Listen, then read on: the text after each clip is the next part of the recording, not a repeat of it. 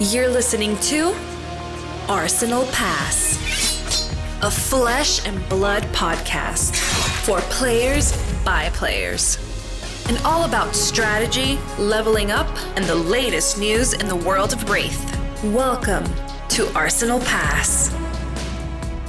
So I'm gonna, I'm gonna lead you into the questions. How many drafts have you done, sir? Drafts? Uh, four drafts so far. So I've, I've been traveling for work for a week and, and didn't get to draft. Actually, that's a lie. I did one draft down in Melbourne, but um, this week and next week, this week coming rather than next week, going to be my sort of weeks to get into some drafts. So already have organised some with the locals, and yeah, looking forward to drafting this. I'm having so much fun drafting it. I think um, just want to do more, and also it's very beneficial heading towards Singapore and the Pro Tour. Yep, um, I also have one draft, so I think we're perfectly set up to speak about the subject like experts. Nah, just kidding. I've, uh, I've I do have a couple drafts, I guess, uh, but most of my knowledge actually comes from discussion, watching other people's drafts. I was at uh, in Ohio this weekend, particularly was around uh, Michael Fang, Yongji, and Yonji, or sorry, Yonji, and um, yeah, they were they are very good at limited. It is incredible. Um, they really approach the game from like a quantitative perspective, and it's really uh, it's impressive. Very fundamental based. Anyway, this is episode 64 of Arsenal Pass. I'm Brendan Patrick, joined by Hayden Dale. We are leading you into Hayden's week in Flesh and Blood. How did it go, sir? Yeah, I mean, I just kind of spoiled it already. It, yeah. Not really much of a week in Flesh and Blood. Been traveling, but I did over the past, I guess, if I say my two weeks in Flesh and Blood, because we recorded early last time for the podcast. Episode 63 was an early record due to the schedules me and Brendan have had recently, pretty chaotic. But I've done, as I say, four drafts. Um, did a, a tasty 03 Iyslander draft in one of them. Nice. Managed a 3 0 and a couple of 2 1s. Um, and then I've played my first handful of games in Class Constructed. Just I have a Road to Nationals at Class Constructed this weekend. I do need to play some events to get some XP to either qualify for my nationals on XP or you know top four Road to Nationals. So I'm going to play this weekend and probably uh, one other or uh, yeah one other in a couple weeks time. But I've got a Classic Constructed and a draft this weekend. So have just started thinking about what I might play this weekend. I played a few games. Um, I think started as a lot of people have with kind of the the, the big boys of the format or the, the big heroes of the format, Oldhim, Prism, Fai, and um, running a few games and Briar. And um, just looking at maybe what I might play. Lexi is an option for sure. Viserai's on my radar. So just trying a, a couple of things, getting a few games in, and then gonna gonna sort of select and probably mostly theory craft a deck for the weekend. But yeah, looking forward to it. It's been a it's been a busy week, but managed to play some Flesh and Blood, which always feels good. How about you, Brennan? What have you been? I know you've been traveling, but you were also in Ohio, so tell us all about Ohio.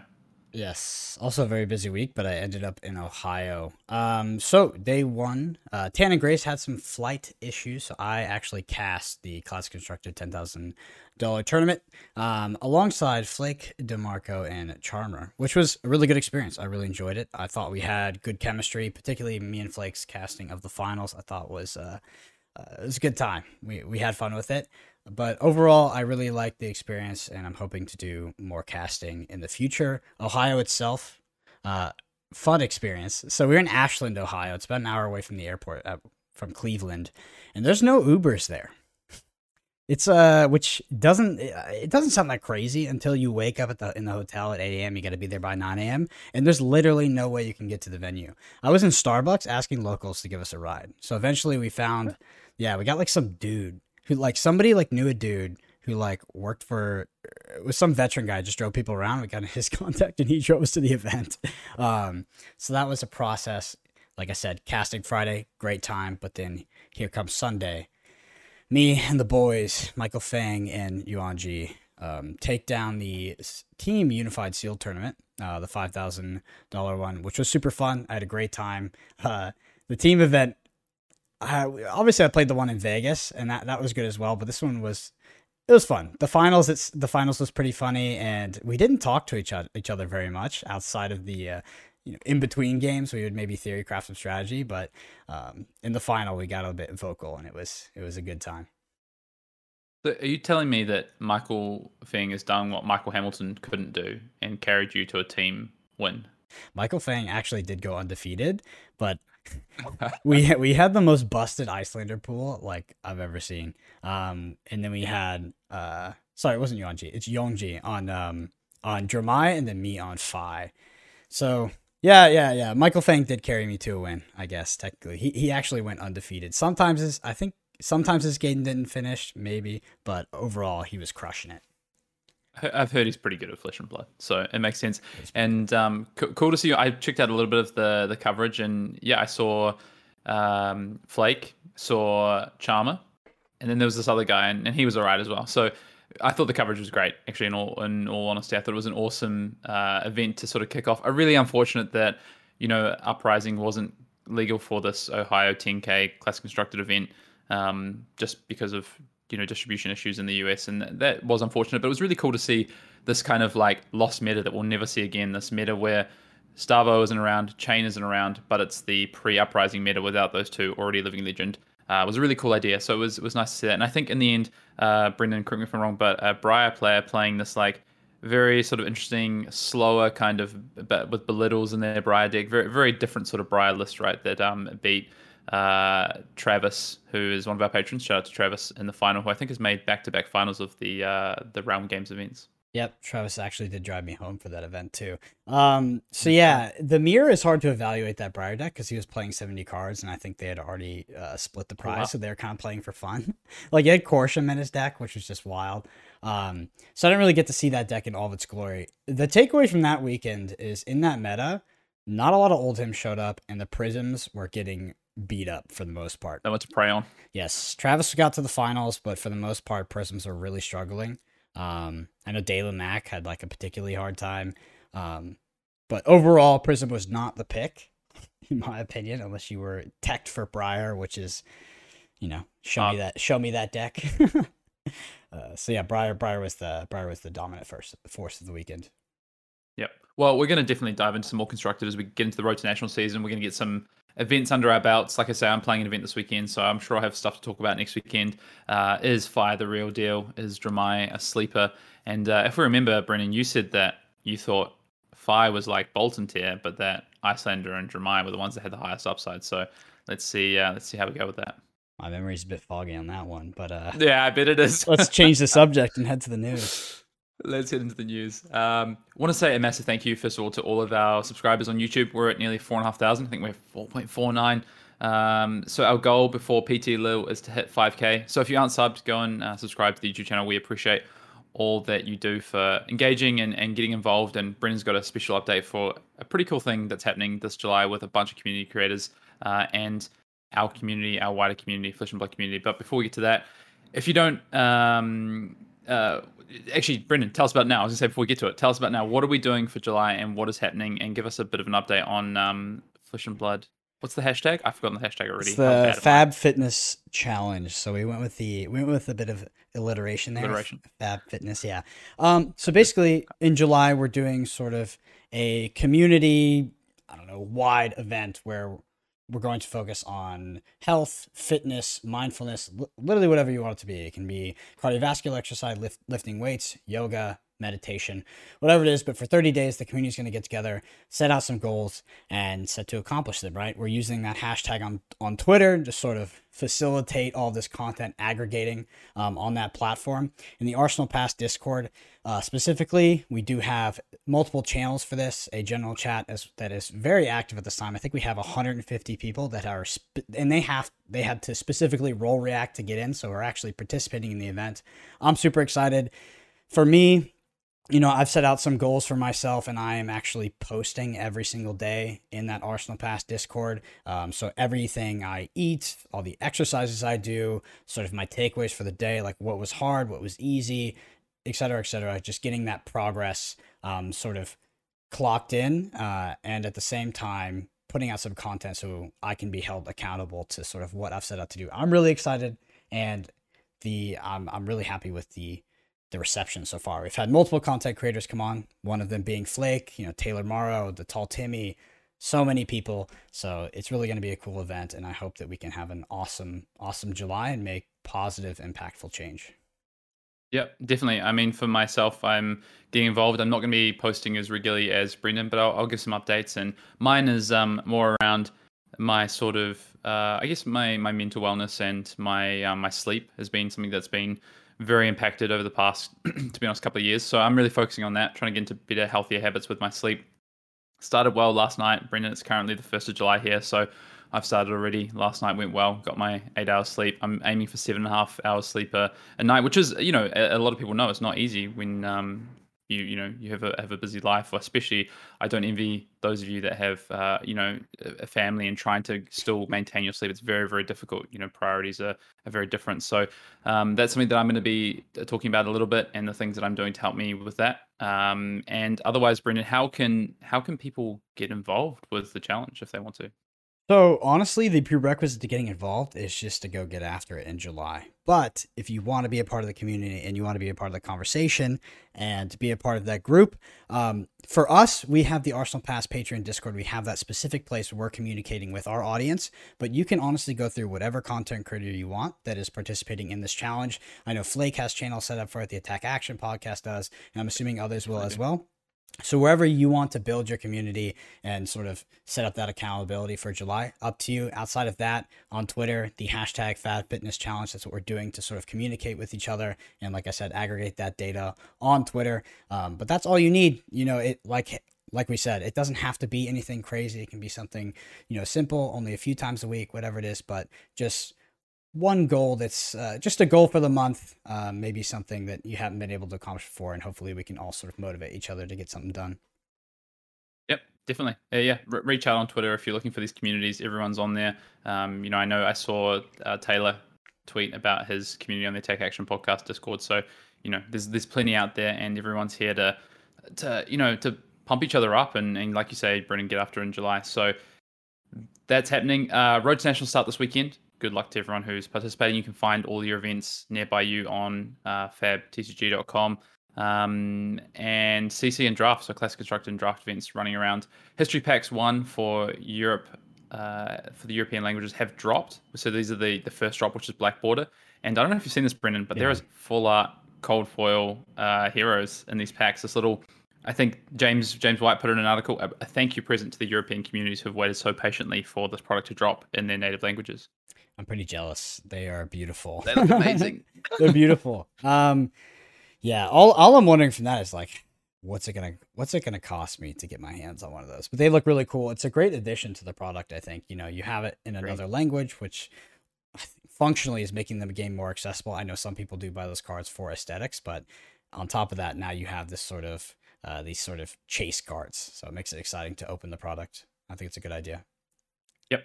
Yeah, definitely. And the other sort of big news, although big little news, because not not a massive amount of changes, but the scheduled ban and suspended announcement happened quietly last week, just as we dropped the pod. I was so anxious after we just talked about our first impressions of Classic Constructor for them to be like, Prism's banned, or you know something big to happen. But uh, Classic Constructed, no changes uh, other than the Living Legend, which we knew was happening. So Bravo Star of the Show, Chane, Bound by Shadow have gone into Living Legend, and Brendan, uh, devastatingly, Galaxxi Black has also gone into Living Legend because it is uh, Chane's signature weapon. So yeah. you know. I I just like I don't know why people have been playing with Rosetta Thorn. Like, why would you do, you know, one for two and two, or why why not go one for one and potentially three?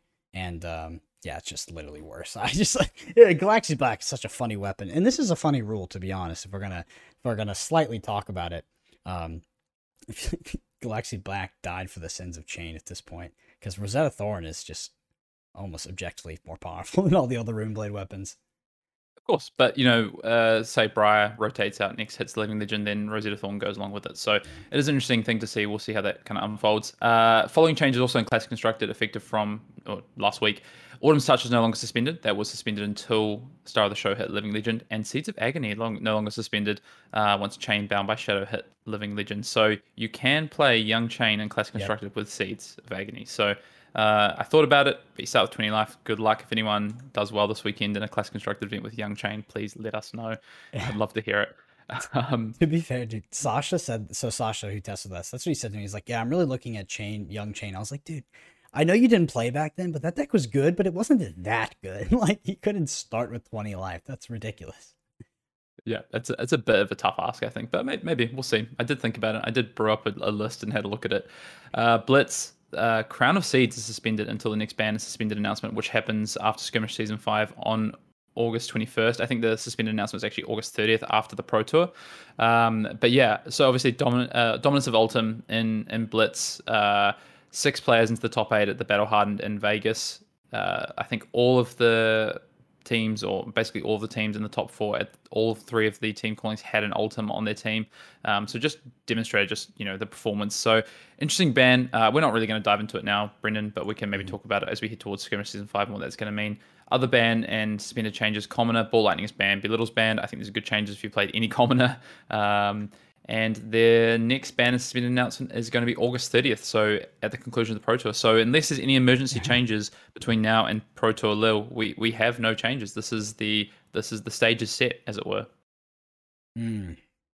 My uh my trust meter is it's uh, it's wavering. We'll see. I hope that they maintain that. Yeah, because banning before the Pro Tour in the in the hopes of making a more interesting format. Not a fan. Obviously, we all know that I'm not a fan. Um, so yeah, let's stick to that date. We'll, we'll see. Like it's very early. I, I don't even have a good handle on what this format could look like, let alone what it's going to look like. So um, we've got a lot of time. You know, four weeks is a lot of time, even before we start to get some of these battle hardens. Uh, there's a road to national season between then and now let alone PT Lille all that all that way out. So yeah, will be interesting. On that note, PT Lille registration is open. Uh, you can go and see that and get that done. If you have your invite, make sure you go and register. You still need to register for the Pro Tour, and if you're heading to the calling, make sure you go and do that as well. We know what the prizes are. We're going to get the double-sided cold foil Bard weapon, which is very cool, the Hummingbird, and uh, also the mat, as was hugely speculated, is going to be the Eye of Ophidia to follow up from uh, the Fyendals, um, the Heart of Fyendal, sorry, mm-hmm. from PT1. And then I just have a quick correction to last week's episode. I did say that the Singapore calling was sold out. That was what I had been told. Apparently, there is more tickets up, and it is not sold out, so you can still get into the Singapore calling if you wish to do so. And uh, Brendan, any last shout outs or call outs? Nope, just want to do a final shout out to the Arsenal Pass Patreon. We've seen a lot of support over there. The community is ever growing, um, and your support helps us do what what we do. So thank you. Well, Hayden, I was in New York last week. Not a lot of Barbies over there. Not a lot of Barbies. I think real estate is uh is a bit prime, so not too many people are able to participate in the Command and Cookout. But alas, I'm in Texas, you are in Australia, and we this is the Command and Cookout section. So Hayden, take us in. Wow, I mean, to be honest, it's quite cold over here, and it's the middle of winter, so I don't know if it's quite barbecue weather, but we'll, we'll hit in anyway. Uh, this week, our question comes from Tunestar on Discord. And the question is I recall a previous Commander Cookout question about whether deckless or play strategies were the premier form of information to gain. This is a question that, that came up a couple of weeks ago. And I wanted to alter the question with some relevance to a new set launching. Do we, Arsenal Pass, prefer to brew decks focusing on card selection or play patterns first? Are we brewing to find out what cards work best first or what strategies work best first? Great question from uh, TuneStar there. Before I let Brendan answer that question, if you do want to get your questions in, you can email them to us at fab, uh, arsenalpassfab at gmail.com, tweet at us, drop them in the YouTube comments, and uh, we'll, we'll get those on. Brendan, what are your thoughts on this idea of are you brewing a deck focusing on card selection or play patterns first? What, what comes first? The sort of trying to find interactions between cards or just pure strategy and, and how a long game might play out? Oh, this is so funny because I like I said, I was staying with Michael Fang and uh, the people that he plays with recently last last week, and they they look at the game uh, from a very quantitative approach um, and evaluate each card, not necessarily individually, but much closer to individually than we do from and from a very fundamental basis, and that's how they build their decks. For us, and I feel pretty confident this is how it is. This is how it is at this point. Is that whether it was uh, Drone Ninja, Combo Kano, or the early Chane deck, we started with a concept, right? And we built the deck around that concept. So that really was so with Chane in particular is this this hero is um, unusually powerful with go again. It does have an inherent fail system built into it, which is running out of cards or fatiguing. How do we break that?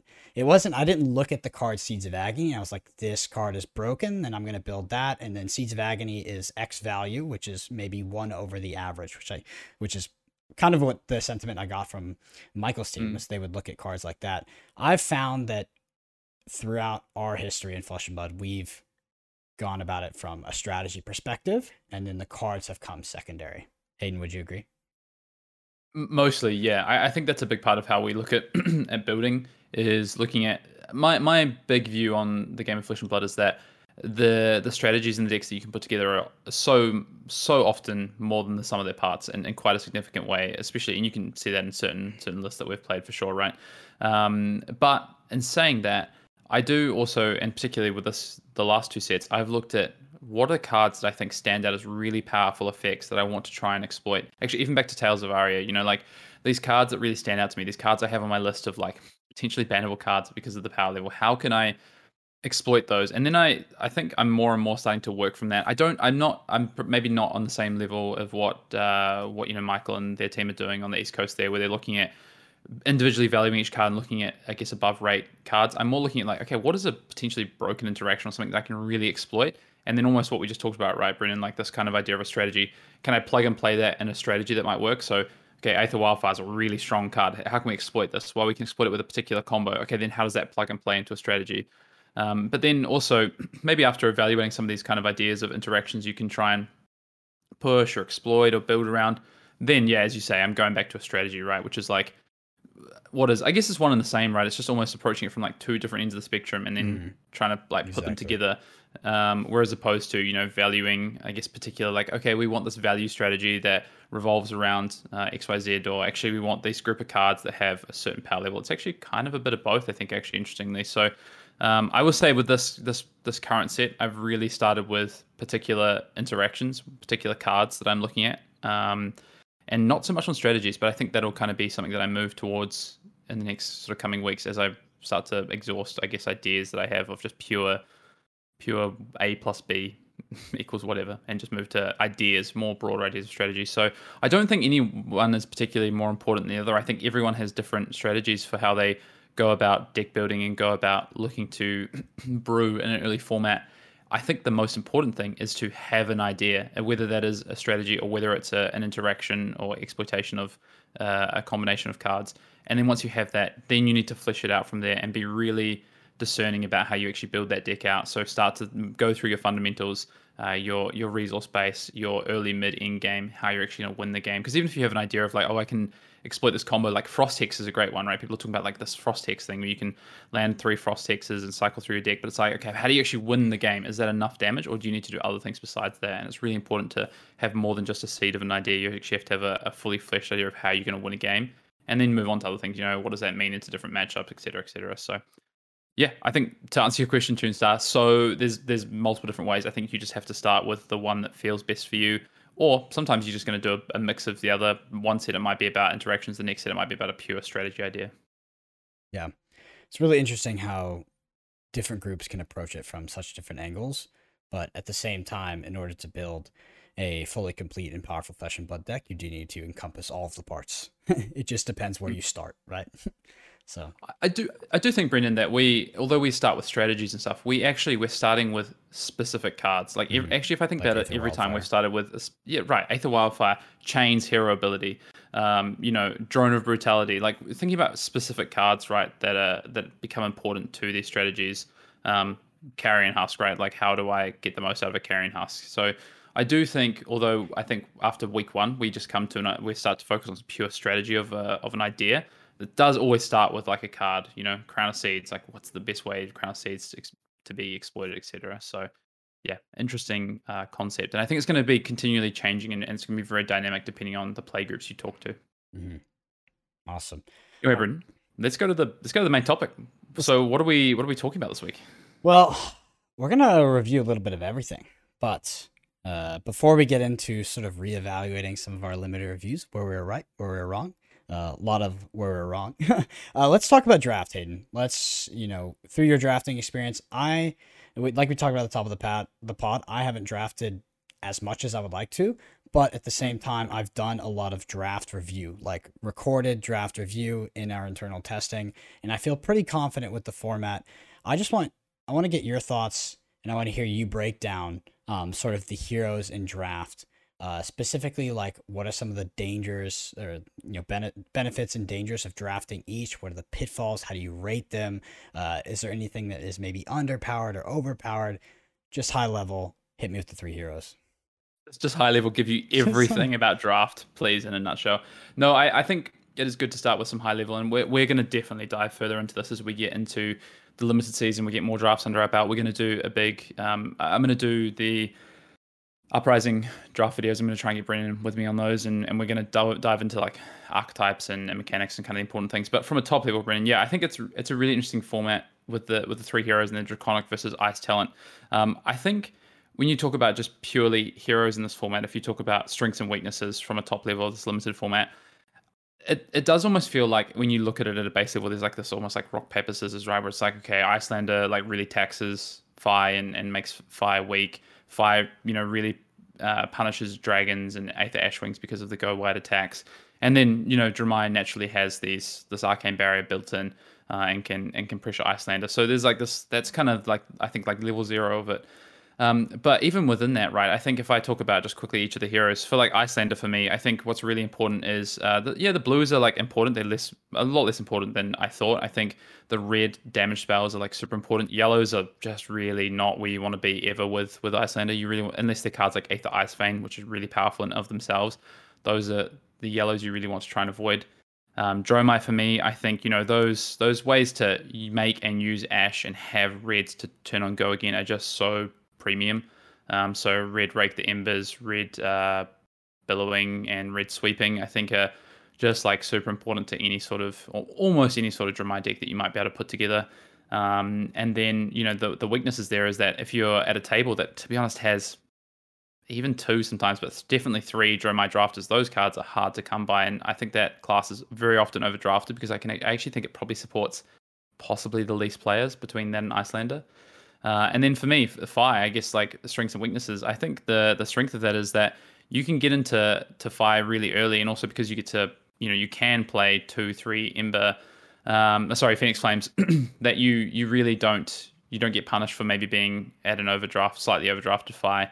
Uh, and the weapon is like your biggest strength. I think it's really hard to to punish Fai in terms of like pure damage in the deck because of the um, because of the weapon, and also just makes kind of average fire decks just better because you have this weapon to lean on, so you can turn your blues into to good sequences of attacks, uh, especially if you pick up the ones that defend three.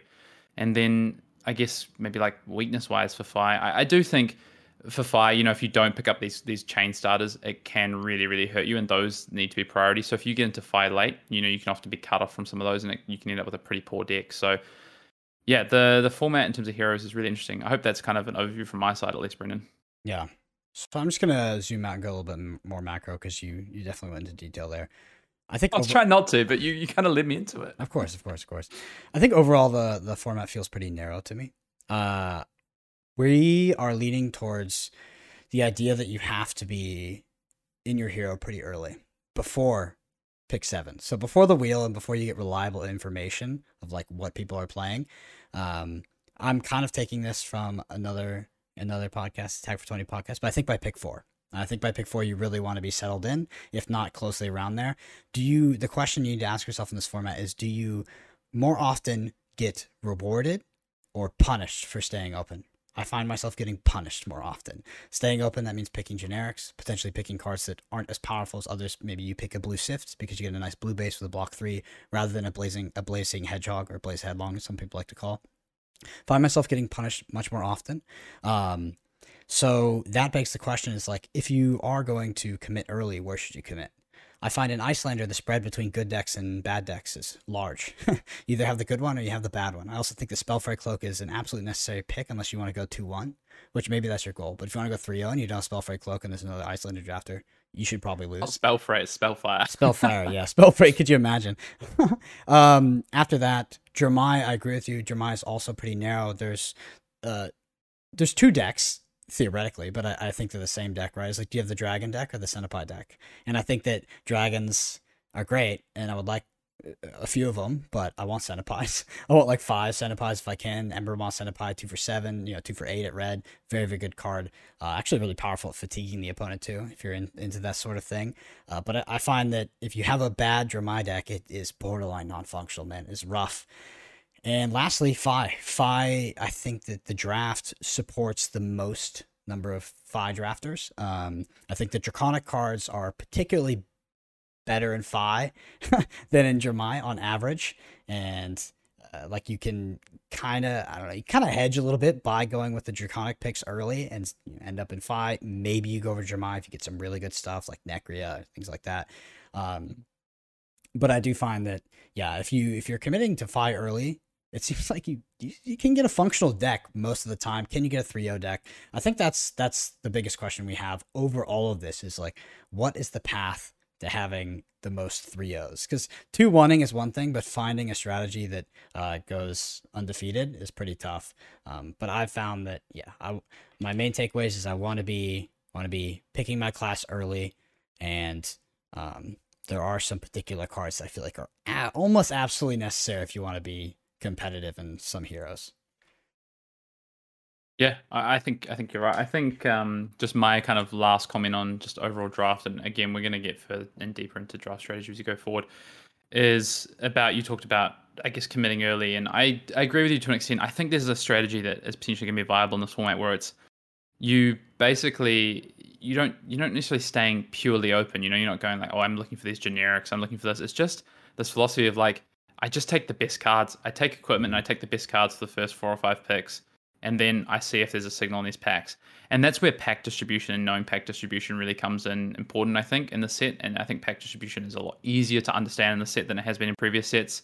Um, so if if you're not aware, I think it's important that you sort of understand pack distribution and keep it at the top of your mind. Um, but basically, the pack distribution, let me rattle this off the top of my head, is uh, you have three generic or ice or draconic at the front of the pack. Those will always be um, usually, uh, I think you can have two and one. So, you, or any, sorry, any combination of the draconic, ice, and generic, but no more than two of those. So you never have three of one of them. Uh, and then you have your your equipment, your foil, and your two rares, and then you have two of each of the uh, the classes. So two wizard or uh, ice wizard or elemental wizard, and then two uh, draconic. Sorry, two uh, two Dromai, two uh, fire, and then you have this one like One floating spot. Yeah. Yeah. which is it can be any of the three uh, classes at common.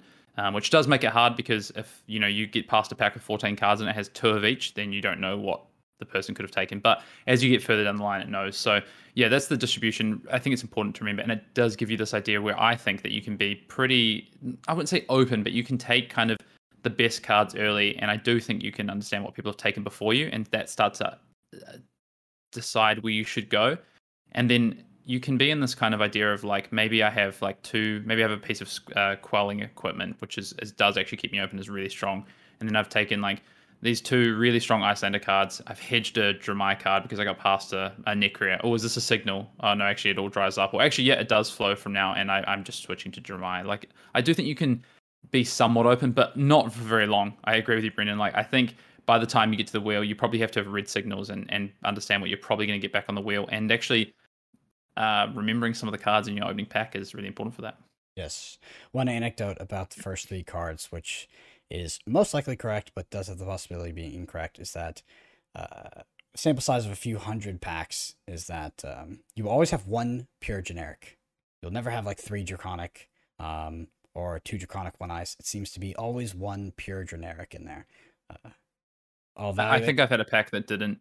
I'm pretty sure. I'm pretty sure I have a photo of it. I think I had two two draconic one ice. Show me that photo then, because uh, we were cracking packs to see if that was fact. But we'll see. We'll reevaluate it. Um, definitely get to open more. But you can't have three of one, so that's really important to know. Um, and it seems like more often than not, it's too generic. But Mhm. that's yeah, small sample size. All right, Hayden. So we're gonna head into sort of reevaluating some of our picks and Oh, early thoughts. Yeah, early thoughts about Uprising and our Uprising limited review before we had, for the most part, touched the cards. We're lucky because we got to play world premieres, but you know, still we're pretty off. First, I want to start with Hayden. Hey, pretty off. We were we were somewhat off on some of them, and you know, I think for a lot of them, our thoughts kind of resonate. Yeah. The format is a bit different than maybe we thought it was going to be. That's that's the main thing. Actually, I was talking about this earlier. Is I think I was I am more congruent with my picks from the limited review in this set, uh, a couple weeks after than I was in Tales of Aria. I felt like I was more. Oh, me too. Yeah. I was so wrong about sales. Yeah, same. I was super off. Okay, so starting it off, equipment. Um, Hayden, I just got like many points here, so I'm just gonna rattle them off. So quelling slippers, by far the best, uh, sort of quelling equipment, and it's not close. Not kind of class. Yeah, up, why? But you Why is that? Just just give it give a reason why that is. I agree with you, but why is that? So it's because of what it competes with. It doesn't compete with anything particularly good. So you have the stilettos competing with that, and the tide tide slippers, tide flippers. Um, flippers. but outside of that, not nothing, right? So it's it doesn't compete with too much, and because of that, it's a very very safe early pick. It's pretty much always useful. The one note is that versus Iyslander, I do want the Arcane Barrier. So if I have the if I have the Quelling Slippers, I might still draft the Tide Flippers or something like that. But I think that that's a good situation to be in, is to have the option between you know an Arcane Barrier equipment that has some text on it, or to have the Quell. Yep. I, I, think we nailed it though. We said Quelling Robe is the weakest because it competes against two of the best equipments in the set in the terms of the Spellfire and the uh, sash, and then sleeves. Actually, you know, like the heat wave and the um, the silken form have just been even better than I thought. So uh, I agree with you. Like the, the the boots, just having the less competition means default. It's just the best piece of generic. So, kind of riffing off of that, how important do you think it is to get your class equipment with Arcane Barrier in the set? Do you think it's imperative to winning matches against Iyslander or no? Um, I think it depends, to be honest. I, I think in the mirror, so if you're Iyslander, I think the, the arcane barrier is like super important to have because you, you have these floating resources. You're kind of playing like a chipping game. Um, it depends on your deck, right? Like if you have this quite aggressive deck and maybe you have some other cards that are just good against defending, you know, strong attacks rather than trying to just play a longer game where you're preventing arcane damage. So I think about cards like Oasis Respite or even um, Sand form. So it's called. I'm so bad with card names. Cover, yeah. I feel like I've, yeah, I've taken I've taken up your mantle of, of not being good on the names for the what? set. What is this mantle? but I think if you have those, then you can maybe get away with less uh, um, Arcane Barrier. Arcane Barrier gets better the more Quell you have, right? Because you can mm. potentially start to use those in, in good ways on a turn uh, if you need to. Like, you know, I Arcane Barrier plus I uh, use my Silken Form and then I turn uh, an Ash into an Aether Ashwing. So I don't know. For me so far, it's definitely been important, but I don't think outside of for Iyslander itself, it has been like um, unwinnable if you don't have yes. it. So I agree. In the mirror, it seems necessary. Um, on the other side, I mean, if I in particular, I'm usually not pitching for Arcane Barrier unless there's some nasty on hit trigger or it's a, I don't know, turn zero or something. Um, Jeremiah's probably follows a similar vein. So it, it feels important in the Iyslander mirror, almost critical. like you borderline, you can't win without it. Outside of that, not too not too crazy. All right, Hayden, do you think uh, so? Our six power generics actually pick one, pack one, pick one material. So things like Brother in Arms, I know Flex is a bit of an outlier because it's so good. Fyendal, I know it has the other text, but I really want to talk about Brother in Arms, which sort of falls into uh, the category of just being like strictly. Most of the most of the time, it's just a popper. It does it can pop for four with your ex, uh, block for four with your extra resource. But do you find these cards to be very very high value? Are you going to be wanting picking them early, or are you going to be taking the red Aether Ice Vein the pack instead? I still don't know. I, I, do think they are important because I do actually think they're just strong cards in general. Like I'm a big fan of Brothers in Arms for you know the fact that with a piece of Quell, I pay you know two cards for six uh, on defense uh, and spread like that. That's still good. That's still where I want to be. So I do think that card is just good. And then it's just a two for six, even on offense, which is is often still strong. Um, Fyendal's like Fighting Spirit, for instance, is just a good card. You know, mm. the yellow and red are both just good cards. They're always upside. So, um, I mean, I think that card in particular, I think I had it like a, a C plus B minus. I think that card is like a B. Like Fyendal's Fighting Spirit in almost all the colors, but particularly yellow and red are like I, I do think for all the upside they have is super high value. Um, are they first picks? Yeah, they're first picks. But would I maybe take like a very strong, you said, you know, like a red Aether Ice Vein, um, or maybe a Nekria? I would probably take those over it because also I think passing those cards is like a massive signal, uh, and I want to probably just take those and just cut cut off that signal, depending on what I'm going to wheel in the pack. But yeah, the cards are good. The the six powers are good, but it's not necessarily just because they're six power poppers. It's because they have other effects. Like what? There's not there's not other ones, right? Like those are the two main ones. Yeah. Mm-hmm. Yeah. So how do you value three defense generics? I find myself uh, valuing three defense blues uh, in every deck. So things like Sift, uh, in generic very highly. Like in my five decks, like I actively want blue sift. a blue that blocks for three and also fuels my turns. By the way, I'm looking for eight to nine blues in my five deck, just as a little little side note there. But Hayden, the question over to you.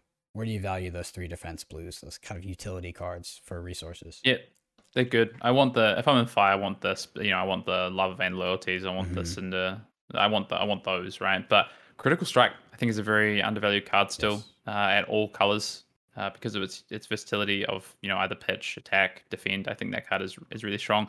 Yeah, I, I do want three defense generics. I think I think they're good. Um, I think I'm more looking for powerful cards, but those are sort of mid packs where you know if there's nothing for me that is actually going to help advance my game plan, then those are like really high priority for me over something that's just going to be pure like filler in a red or something or in a yellow. Um, maybe like even in um even in Iyslander, like over like an ice yellow, I would often take like a, a blue uh the defense three that's going to do something in my deck, um, whether it be something like a a strategic plan, uh, not strategic plan, Sift or whatever it is. Mhm. So we disagreed on Scar for a Scar. Uh, you being not- not- notably lower than me. What are your current thoughts? Yeah, I mean, it was a little bit lower than you. I think I said I'd give it like a C plus, right? Uh, I haven't really moved much to be honest. I, I still think it's kind of it's fine. I think it's it's a good solid card, and maybe I'd give yeah maybe it's a maybe it's a B minus red, but yeah, it hasn't impressed me as much as maybe I was ready to be wrong about it. Mm. I think it, it has a job and it does a it has a role and it does a job, but I'm yeah I'm not I actually not early picking it because like we talked about before staying open and things like this isn't really something I want to do. I want to like pick powerful cards, and I think often in pack one pick one situations, there's more powerful cards in the pack. I, I would you know I would definitely take a Scar for a Scar early. I still think it's a good card in, in red, but um, it's not how I sort of saw it in Welcome to Rathe and the the need for go again, especially in like Fi. Um, yeah, that that card is a lot of value to me. Interesting. Yeah. So I do find You're that still high on it. um, not as high. Well, I was high, but I, I wasn't as high as some people, which I'm going to get to. So I, I still think I would pack one, pick one it because I do want to play it in every deck, even Iyslander. Um, the reason I bring it now is I know Tyler Tyler wrote an article. I think he was saying it was it, it was the best card in the set, and I I don't think it is. And I think that it was a bit better, maybe in Welcome to Rathe. Uh, it was a card you actively really really wanted.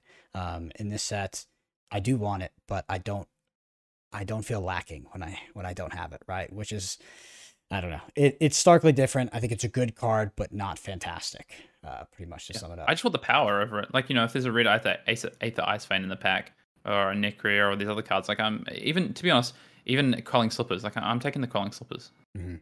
All right, so this is me circling back to one of my highly rated cards, and that is uh, Trade-in is not very good. Um, it is particularly and definitely not a B plus and five. Uh, you know, we just we just gotta take those losses every every every now Fall on and your then. sword. Yep, fall my sword on that one. Um, Hayden, I'm assuming you agree with that. Well, I what did I give it? I'm just looking at my grade here. D D plus, maybe C minus. Yeah, no, my my opinion hasn't changed. I, I think the red is because of how tight playables are in this format with 14 card packs, effectively with the two tokens out. That the, the red has a place in in Dromai actually more than I maybe thought it does, but it's still awkward as heck, and I, I don't want it. But if I have to have it, I'll play it, I guess. So it probably a C minus or red D plus for the rest. So Oasis, Oasis Respite is it as busted as we thought? Yeah, the card's really good.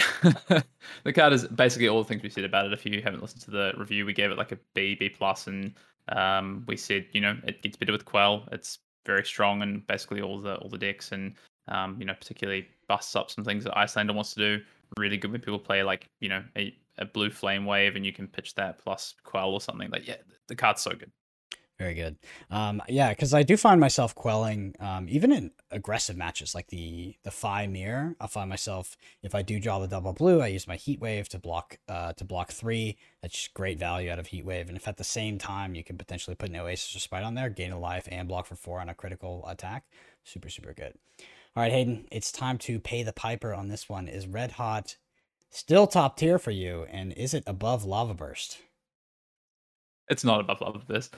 No, I, I had I had I was pretty low on Lava Burst as uh, as Brendan won't let me forget. Um, that card is very very good. It's a first pickle card. It's the sort of card I want on the end of my chains in Fai. Um, I'm still like not. I'm still kind of down on it in in some ways. Um, I to be fair, I think Red Hot is a pretty reasonable card, but I think it's like it's not it's not a first pick card. Um, it is the two cost is is really punishing. Um, but I do still like in. Still blocks three. Um, but I think the one costs uh, mm, often often better. So or zero cost even with lava burst. So yeah, yeah, I'm down on that card. Blaze Headlong, is it the best non-class specific common in the set, not counting equipment? Oh wow, okay, non-class specific card, not count, not counting equipment. Uh, probably for what it does. I mean, yeah, it's really good. I mean, it's definitely better than Scar for a Scar. Um, but is it? I don't know. Uh, Fyendal's Fighting Spirit is really, really good. Mm-hmm. um, and Oasis Respite. I think those two may be better. Mm, yeah, it's close though. I think it's top three. The card is really strong. yeah, I just remember from the Team Unified Steel tournament sitting across my opponent in top eight, or I think it was top it was top eight or top four, whatever it was, and then seeing their deck list and seeing that they had two blaze, blazing hedgehogs, I was like, oh, that was where the groan came from. It wasn't the Oasis or Spider or a Fienda. It was like, oh, two blazing hedgehogs. Okay. Um. So so speaking of Red Hot, Inflame, Flame Flame Call Away, and Flame Call Awakening, how do you feel about these cards in general? Um. Sorry, Red Hot is this is the one that uh not Red Hot. This is Burn Away. I meant to write here. So Burn, burn away, away, Burn Away, Inflame, Flame Call Awakening. How do you feel about these cards? And how many Phoenix Flames are you playing in your Fai deck? Um, I mean, I think I was already down on Burnaway. I think I gave it a C. It's probably still the same. I think the card is fine. It's an extender. It's blocks three. It's red, so it's useful in a lot of decks. It's, mm-hmm. it's I think it's a C. yeah, I think it's still a C. I, I had Flame Call Awakening a B minus. I think it might be more like a C plus. Um, that that card is underwhelmed for me so far, which I'm kind of disappointed about. I thought that card was gonna be really good. In Flame, I had it a C minus. I might even that's probably a D to be honest. That card is uh, not good. I think. Yeah. Um, how many Phoenix Flames am I playing? Uh, two to three mostly three in in in five, of course. For yes. me, I know you're down on it a bit. Yes, we. This is a point. We're not getting into this conversation. We won't, right? But I'll just say my. I'll just say what I do, just for posterity. Um, yeah, so Hayden please. and I do disagree significantly on this. I play one Phoenix Flame to two. And I will only play two if I have supporting cards, like Flame Call Awakening. I'm playing one, and my cards are blockings. So, um, we under we sort of underrated Nekria and overrated Ouvia, uh, with, in my opinion, Yendurai being the second best dragon. How do you feel about Nekria? Do you still think that Ouvia is the grind machine that we sort of maybe thought it was? I think it is in sealed. Uh, Ouvia was like Uvia was like really good in sealed. Uh, Nekria is the best, I think. Mm-hmm. Um, I think Kyloria and Cromai and Azraeli are probably the next. I I really still highly rate the zero cost because of what they allow you to do to keep a one card hand uh, with pressure, flip flip an Ash, and then come in with that plus multiple attacks. Azraeli is really good in the mirror. Um, yeah, I think Yendurai is just solid. I, I don't, to be honest, I'm not I'm not first picking that card. Like Nekria and Kyloria and maybe even Chroma. Probably not Chroma. I would I would actually first pick those. So, um, yeah, my, my Ouvia has definitely dropped right down. But I I think even like I kind of like Ouvia over like Team I just in the dark. Like it has mm. six health. Like that is it is gonna probably buy two cards from your opponent in some way, shape, or form. Like that is you know that is still reasonable. Yeah, obviously the class construction impact of this would be pretty bad. But if Ouvia's just said make an ash instead of make an ashwing, it would be infinitely better. Oh, infinitely better. Um, Probably, but Nekria is like I think as Nekria is like almost significantly above different class Kyloria, yeah. Cromai, and yeah, yeah, yeah. And obviously Team I goes up. It's such a great piece into Iyslander. It's so friggin' difficult to deal with, but yeah. So Cenipais, the they are as gas as we thought they were. Uh, so the sort of heuristic I have from I have from this, and this could also be statistically incorrect, but is that a draft will have on average six or less poppers. Um, I found in my Dromai decks that Rarely have I been punished for playing Cenipais, and at the same time, if I'm punished once, I do quickly remake that value by playing more two for eights and things of that nature. So, Hayden, do you agree that Cenipais are quite good? Yeah, they are. I, think I'm I'm above where I was originally. I think I was like a C on Dunebreaker, and I was a B. Uh, sorry, a C plus B minus on Embermaw. I, I'm probably like a still around that on Embermaw, and like a, a C plus B minus, and then probably like a C plus on on Dunebreaker. They are really good. Like, don't get me wrong. I think I'm really careful about my how I give my grades because a lot of these cards I would be careful to take to take early, but in in Dromai they do a lot of work. So I think it's going to be interesting to see how the meta evolves, the draft meta, and how important you know like six attacks become because of you know how much better these cards are and and decks trying to cultivate them. Uh, you know, even having one six attack popper can buy you a lot of tempo into something like a Dunebreaker, or even where your opponent tries to play a two card engine into you with a red Embermaw. If you can just trade one card for their their turn, that's that's pretty good. So um, I think those go up in value, like you were talking about before. So I had sweeping blow as good filler, uh, but I think it's actually a standout below, uh, right below rake the embers. Uh, creating yeah, red, right? Yep, at red. I think creating yep. an ash, uh, having like create ash on your card is like super important. And speaking of rake the embers, especially the red one, it is gas. I think it's actually a huge signal that people are not in Dromai if you're getting that late. Yeah, yeah, yeah. I had it at B at red. I think probably still as might even be a B plus to be honest. I think it's just the, the reason for that grade is I think it's so crucial to what you're trying to do. But I actually think like the the sweeping blow is is like mm-hmm. only slightly below that. I think that actually, you know, if you don't have rake the embers in your deck, like having sweeping blows and a couple of billowing can, you know, make up for that. It, it does, you know, it presents a threat, creates another threat, and and does a job for you. Do you have sort of a final thoughts on sand cover? Do you think that this is purely a sideboard card, or can you just slot the red one into your your Dromai deck? Assuming you have I, playables. Assuming you have playables. I think you can slot one in. I think the card costs a lot. Like yes. an Ash token is like I think the way that Ash is kind of valued, I guess like the from a design perspective, the way it's valued is it's kind of it's harder to make than the value of the Ash. So I think your Ash has even higher value. And so trading, you know, your your sand cover plus your ash token is actually can be really big. It really depends on your deck. If you have surplus ways of making ash, uh, then you know, like I think the sand covers become a lot more viable to just main deck. But I think what you have to do is you need to really weigh up like how much ash your deck is making, how you're going to use your ash, and then what does it mean to have just a, a random sand cover in your deck because uh, it can cost you. But obviously the cards are really strong against Iyslander, So I think I had it as like a C plus versus Iyslander and a C minus otherwise. I think I might bump it up to the first one being a C in red. Mm-hmm. All right. So what are your thoughts?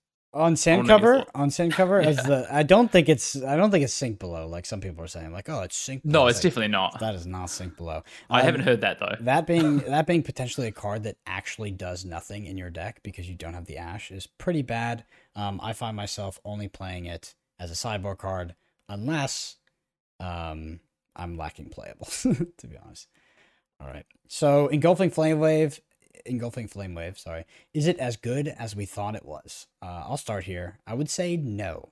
I do think that it's an incredibly good card. I think the hit trigger is fantastic, but that two cost is a tough sell in uh, in Fai, and I think that you're going to want Sash of Sandikai, even if you're playing one, maybe. Um, if you're, I think the max you can play is probably two, maybe three if you have the Sandikai, but you're not just picking up a bunch of engulfing flame waves, in my opinion. What do you think? Hayden? Yeah, I mean it's a rare, so I think that's hard. I think the first the first red one is still a B plus for me, and even the yellow is still mm. like the first one's a B. But I do agree they they get worse in multiples. Seeing multiple in your hand sucks because you really just cannot pay for them. I think Sash obviously makes them even better. Uh, it makes it more effective. You may, allows you to go like, you know, zero cost the weapon into an engulfing flame potentially, right? Or like you know the other way around. Sorry, like still be able to use your weapon and then get back a um, a phoenix flame, etc. Yeah, two cost is is definitely relevant, but also that effect is really powerful. So uh, I do I'm still high on it, but yeah, I'm, I'm maybe a little bit less high on it than I was, and I think in multiples, like you say, is it can be a bit of a trap. You got to be careful, and I think the the blue just isn't isn't good to be honest. I think I would yeah be careful about that. Two block it blue. So what it, what's higher priority? Zero cost go against like Rising Resentment, or one cost go against like Soaring Strike? Ooh, zero cost because of the zero. weapon. Yes. It's zero cost for me. Yeah. I yeah, find yeah. often that your combat chains go attack action, swing the sword, pay one for five, and then continue down the line. Um, the sort of this leg tap effect where you do the one for four. You, if you're starting your combat chain with it, the effect is, I think, almost always irrelevant, right? Um, I find myself lacking the resources. The it gives your it gives a card. Oh, soaring! You're yeah, talking about soaring. Yeah, yeah, yeah, yeah. sure, again. sure. Um, but I think the the one costs have like a, a like there's still damage and they have a good place and mm. often you need them you don't you don't have enough zero cost yes, to chain yes, and yes. lava vein loyalty is like super high priority for me but that's not good as a chain starter so I think it's kind of like a bit of a mix but like if I'm sat there you know like early picks I, I the you know the cinder claw or the ronin is like higher priority than the um the dust runner or the soaring yes so yeah the question is not uh, like which like what is playable and what is not because I still think the soaring strikes are it's fantastic. Priority. It's priority, and I think that the zero costs are above that. Get uh, kind of riffing off that. Lava Vein Loyalty is a great card, and the three defense is a super premium. That card overperformed. I want it in blue. I want it in red. Um, Yellow. Yep, it's uh, that's sort of a standout. Uh, I didn't expect it. I didn't expect it with Lava Vein Loyalty. I expected it to be a, a good. I mean, honestly, I expected it to be okay, but seems very, very good. Um, actively want a lot of them in my in my Fai decks. the cool thing about this format is defending is important and it's relevant and that's really cool. I really like that. And I like that cards like this. Like I had it as C and I already thought that defending was going to be somewhat relevant. It's more relevant than I thought. I, I think this card is like C plus and then like maybe even a B minus at red. Like I think this card is important and does a really good job for you. Mm-hmm. All right. We, I man, I've been waiting for this moment for a long time. Sigil Permafrost. Can I ask you one card first? No, no, no, ask no, you one no, card no, first? no, No, no, no. I want to ask you one card no, I'm here. I'm here. I've arrived. I've been waiting. Here. Just let me. It's a fire card. Okay, it's a fine, fire card. fine, fine. Rise from the Ashes. What do you actually think of Rise from the Ashes? How good is this card? Rise from the ashes. Remind me what it does. The next draconic, so zero cost, non-attack action, to defense two. The next ninja or draconic attack action you, card you play this turn gets plus three attack, and you may return a phoenix flame from your graveyard to your hand. Not as good as I thought it was. we Uh, hit it a C plus, maybe B minus. Yeah, but I I don't know. Um, I didn't love it when I played it, even in my even in my sort of sealed deck from the twelve Mm-hmm. packs. Uh, yeah, I'm actually down on that card. I didn't even think about that. I'm down. I'm down on it for sure. Not Okay, not too I far. actually- I think it's playable, but Yeah, I actually like the blue more than I thought. I thought like the red was kind of like the good one, but I actually think the blue might be the good. all right, it's my time. It's my time, Hayden. All right, Sigil- sigil, permafrost. Sigil I was wrong. permafrost. All right, Pay the troll toll. Pay the troll toll. Sigil Permafrost sucks. Uh, the red one is like is playable. Uh, to It's an playable. Yeah, it's playable to an extent, but the the situation where you fuse this and get its effect is definitely a double rainbow, and not not what you. If it happens, it happens, but it's. I don't think that's why you're putting it in your deck. You're putting it in a deck as a one Like- for four you can quell with. Exactly. One. Yeah, the card has. I think the card still has big upside, right? But it's so hard to pull off, and that that's the thing that I got wrong, right? I thought it'd be a lot easier to pull off the sigil permafrost, sort of like four card hands than I thought it would be. But actually, the priority for your cards that you want to put in arsenal, it's not. You're not trying to put blues in arsenal. Like that's not actually necessarily a priority. You know, sometimes you are, but often you're being like, that's on turns where you play like um the one that gives you three frostbites, and I put this like just a good blue solid card in there and get some damage in. The next turn, I just push some damage, or whatever. But sometimes you're just putting like a red card that deals damage, or you know, like a, a, red frosting or something that you just revealed uh, that you're gonna play next turn off of a one card hand or a two card hand. Like those are the sort of things you're doing. So Sigil Permafrost is like a little bit awkward, but I, I do think when you have quell equipment, the red is like minimum two cards for six with the quell, which is is fine, even though it's giving up a quell. And then it has the upside potential that when you can pull. So I have pulled off a, a red Sigil Permafrost a couple of times, and it is good when you pull it off. But it's um it's not easy because the blues are at a premium and uh, it can get a little bit awkward with what blues you actually want Arsenal. Yes, if pigs could fly. Um, so this one is going to be not much of a surprise. Oh, so I give it like a I give it like a C. Like a, like I think it's like the red is like a C, is a C, C minus, and the the yellow and blue are like D's. Yeah, they get in the D range. Uh, this Yeah. is not going to be a surprise, but Aether Aether Ice Vein is as busted as we thought. I think you want that in every color. It's a great card. Um, that disruptive effect, forcing your opponent to interact, very powerful. And the red is a three for five. What what uh, what grade did you give this? Oh, I was definitely not down on this. This is the one I might have given an A. No, I yeah. gave yeah I gave an A to it, so I was Yeah, curious what you did. Yeah. Oh yeah, I was so up on this remember. card. I actually this. couldn't remember. In all honesty.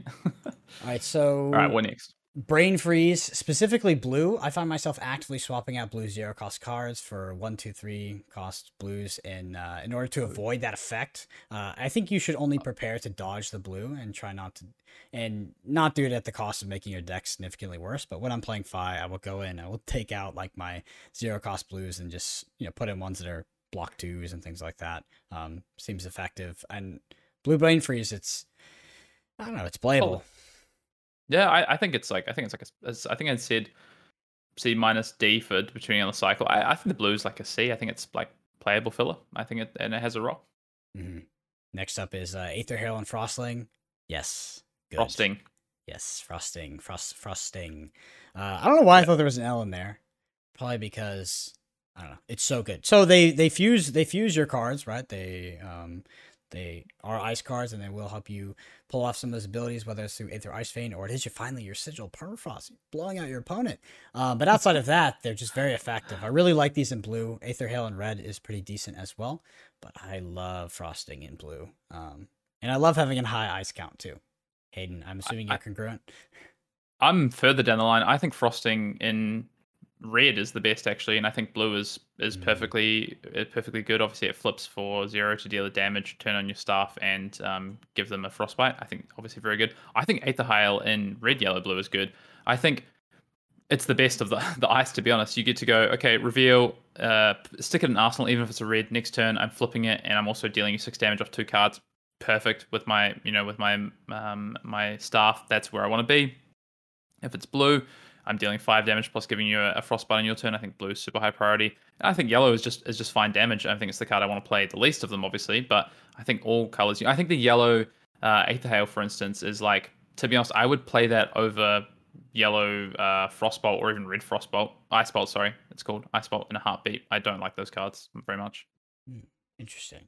Um, so this is obviously a balance on the next on this next question, but is big red big red wizard attacks or cheap blues for your arsenal? If it is a balance, give me the numbers. Kind of break it down for me. Uh, it is kind of a balance, but I actually think it's more about which cards are good. So like Aether Ice Vein obviously is pretty nutty. Uh, Polar Cap is fine, but it's not. It's nothing fantastic. Um, I'm not really that high on that card. It's it's about the cost structure, I think, and Succumb to Winter, I think, is just not a good card. It's about the it's about the cross structure because I think, like I was saying before, like Red Ice Bolt, I don't think is actually a very good card because you play it on your turn, pitch your blue, play it, and then you have one resource left over. You're not able to see if it's a red Aether Hail, for instance, right? Then I can use my staff as well, present six damage. Uh, I think the yellow is really bad. So yeah, I honestly think it's a balance. You do need some red that can push damage. Like you need some of these Aether, um, Aether Ice Veins. You need something like a Polar Cap. You need some Aether Hails. Um, you need some, you know, red frosting. I think is a good card for the reason I said before. You know, just Arsenal play it off one card hand, um, or played off a two card hand, a pitch a yellow for the staff or something. So, um, I think probably what I'm looking for is like s- somewhere in like the vicinity of like seven to eight good red damage spells, and I want like half, even up to ten potentially, and I want like half of those to be ice to be able to like you know obviously fuse and utilize well. Um, but I want them to be Aether Hails, mm-hmm. ideally, or frosting. So moving on to Cold Snap, I find that in blue, I think it's great, and I think that the red and yellow are like unplayable. Close to, yeah. I think I agree with you. I think they're um, yeah, I think they're kind of whatever. I, I think they're playable, but um, there's a, there's another ice card that I think is far and away uh, so much better than this card. Yes, there's probably a few to be honest. Well, Arctic Incarceration. I don't know if it's on your list, but the the red I think is I think to be honest I think all of them are, are, really good, but the blue and the and the, the red is phenomenal. The red can just take a whole you know opponent's turn. Yes. Anecdote on that is don't Arctic Incarceration your opponent, or red Arctic on your turn on turn zero because they will just helions it or something silly. Yeah, like exactly. Yeah, yeah, yeah. I mean, I had someone they, do that they, to me, and they were like, they were like, uh, "You have three frostbites." I was like, "Uh, popped helions, what?" Yeah, I mean, it's whatever. Like, what uh, if you're doing nothing anyway, and if they have an all red hand, it might be relevant because they can't pay for Heliod's. yeah. So but, we already talked about this, but I think Spellfire Cloak feels extremely necessary in Iyslander, and I think that without it, you might get close to just auto losing the mirror. I think debatably you shouldn't. Debatably, really debatably here, you shouldn't play Iyslander without it. Like uh, if these are if these are wheeling around the table, I think it's a huge signal, like massive signal. Yes, I agree. Sometimes you're going to have to play without it, and yes, it's going to be tough. To but I I gave it an A, and I'm sticking with that. I think the, the card is so good and it's so crucial to Iyslander. Mm-hmm. And Hayden, you spoke to us a little bit, but closing, kind of closing it out. Red zero for threes in Iyslander frosting kind of, but also I want to get your thoughts on Aether Dart Red. Yeah, Aether Dart's uh, yeah, it's fine. I, what I like is the play pattern of because you can't fill your deck with all blues and like all reds. You will have some yellows, um, and you will have some blues that you know don't you know they block twos that maybe don't work the way you want them to. So having something like an Aether Dart and then pitching a card to deal five damage off two cards is not the end of the world, and it can help you. Um, I think I want less of these cards. I do defend three, which is great. Frosting I think is phenomenal because it's ice. So you know, okay, pitch, fuse my Aether Ice Vein, reveal this red frosting Arsenal it or my my uh, my, my polar cap or whatever, and then I get to play it next turn plus pitch for um, my my weapon or whatever it might be. Or I could just sit in Arsenal and just do another attack next turn, whatever it might be. Um, I think Dart is is fine. Yeah, I think I had like a C minus. It's probably like a at red. It's probably like a C C plus for me. It's come up a bit. Awesome. Yeah, so kind of closing out our limited review recap, I think that we were both a bit more on the money than we were back in Tales. I'm pretty congruent with a lot of my picks. Um, the gameplay pattern of limited, whether it be sealed or draft, has evolved uh, for me, mm-hmm. uh, specifically in the draft portion. But outside of that, Hayden, do you have any closing thoughts? Sort of wrapping up your uh, your limited review for Uprising. Yeah, the my kind of overall thoughts is the draft is fine. It's kind of interesting and it's kind of fun. I actually much prefer drafting Tales of Aria, I think. Yeah. Um, but gameplay side, I much prefer Uprising gameplay. I think the gameplay is really interesting. I think there's a lot of different strategies and play patterns in the games are really dynamic, and you often have to change and switch up your strategy. And identifying switches of tempo and key points in the game where you have to trade down on damage, so you maybe you lose out on some damage, but for the ability to stop going to a break point or stop a really a key sort of turn from your opponent or breaking up the tempo is really important. So the gameplay side has been yeah super interesting to me. The draft has been maybe a little bit less interesting than I would have thought, just because I think you have to like save to commit early. There's not as many archetypes. Like in Tales of No, Aria, I felt like there was like yeah. quite yeah. There's not really archetypes. It's more about just the deck you put together, and and I think it this format is more in the gameplay than as in the draft, which I think is fine. I think it's really good, a really approachable format. I think Tales of Aria, while I really enjoy it, not that approachable as a draft format. So yeah, overall, I'm excited to just draft more and um, continue to explore the depth. I think I've, I've this is the like a first time in a while, and sounds maybe a bit silly, but when I'm playing, I feel like I'm like there's so many optimal lines of play that don't appear to me until after the game, like quite a few, which is uh that's a cool format. I like Mhm. that. All right. Lastly, here we're going to talk about Majestic State. We didn't talk about it in our limited set review, but are there any bombs? Yeah, I know we're starting to run out of time, and we want to get to our our uh, of course our review for the week. Um, yeah, I, I think we didn't talk about Majestics, and some of them are still, you know, I still haven't played with some of them. I should burn them all. In particular, that's a really interesting card to me. A, a good late game finisher. I've liked that card. Uprising. I'm not sure how much of an impact that card's gonna have constructed, but in limited, that card is a friggin' bomb. Mhm. Uh, I do believe that. And then I don't know other cards that have impressed me. Um, those are kind of the main ones. It's mostly been the draconic. Some of the ice actually. So Insidious Chill. That card is Yes. super friggin' annoying. Super that card is actually kind of it might be that card's pretty ridiculous actually. Uh, and I think Encase was the other one that was like pretty pretty good as well. Um, but other than that, yeah, nothing in particular. I'm, I'm glad that the Majestics haven't seen too bomby. Sorry, the, the the dragons, right? I haven't played with the dragons yet, so I'm I'm not really sure how strong those are unlimited. Um, so I need to I need to find that out. But yeah, Uprising, uh, Encase, Insidious Chill in particular. Mhm. Have been the ones that have been the one been the ones that stood out to me as you know potentially like first pickable majestics that are strong in this format. Yeah, so I also haven't played with too many of them, but I have played with Uprising. I played against Insidious Chill, and I think that those cards are incredible.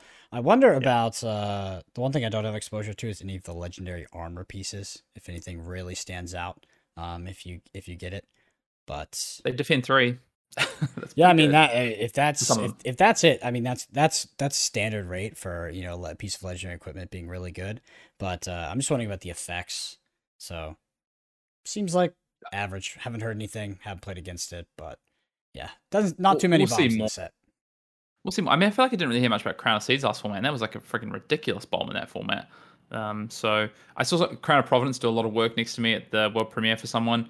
Um, the Tiger Stripe Shuko is probably the next one that sort of impresses me because of the interaction with uh, Phoenix Flame and Fire.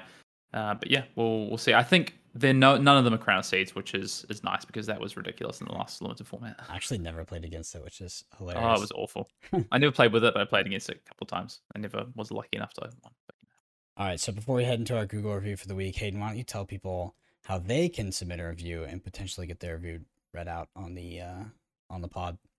Oh please! I, I'm picking the review next week. I haven't had a chance to pick a review yet, Brendan. So give me, give me the chance. Give me the the privilege. But if you do want to get your reviews in, maybe one for me. You know, uh, you can submit them at ratethispodcast.com forward slash Arsenal Pass. And it really, aside from you know getting your uh, review read, it really does help us out. Helps us get out to to more people, uh, players who are maybe discovering Flesh and Blood for the first time, and uh, it helps us list higher and sort of you know podcasts and gaming podcasts, and maybe they'll even come across a Flesh and Blood pro- uh, Flesh and Blood podcast naturally. So please do get your reviews in. You can do it for your preferred format. With that said, Brennan, who's the review from and what does it say? And how many stars are we getting? Uh, it says five stars from Brian Oof. one two three four five three two one five. Uh, the Brian one two three. Yep.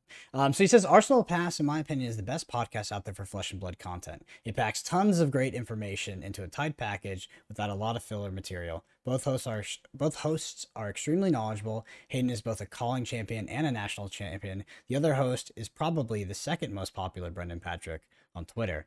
Now that is a funny joke, and if you don't know what he's talking about, You should probably just probably just leave it there. uh, well, thank you, uh, Brian one two three five three two one five for your review. The Brian one two three five two one five. Brendan, of course, from the United States, giving us a five star rating. We thank you. We do love a good joke with the reviews. That's Arsenal Pass for this week. That is our re-review of the limited review for the uprising review of the preview of limited review, right, Brendan? And our thoughts on limited. Yes, whatever you said, yes. We're gonna get more into limited as we get into the season and we get some more drafts under our belt. Don't worry about that. We've got some, uh, you know, some some heroes to go through. Of course, we can talk more about classic constructed. But for this week, that'll do it for us. I want to say a big thank you to all of our patrons uh, for all that you enable us to do, for supporting us. We do have a Patreon podcast coming in the next week for you. Of course, as always, we're a couple of days late. That's me and Brendan at this point. Uh, if you want to engage in Flesh and Blood Twitter, of course, the uh, Fab Fitness Challenge is going on at the moment, whether it be for, you know, your your personal fitness, whether it be for your your health, uh, mental health, come and join in. There's a there's a hashtag on there you can follow along, and also we're at uh, I'm at Fian underscore Dale, and Brendan is at Brendan APG. Until next week, Brendan. We'll see you then.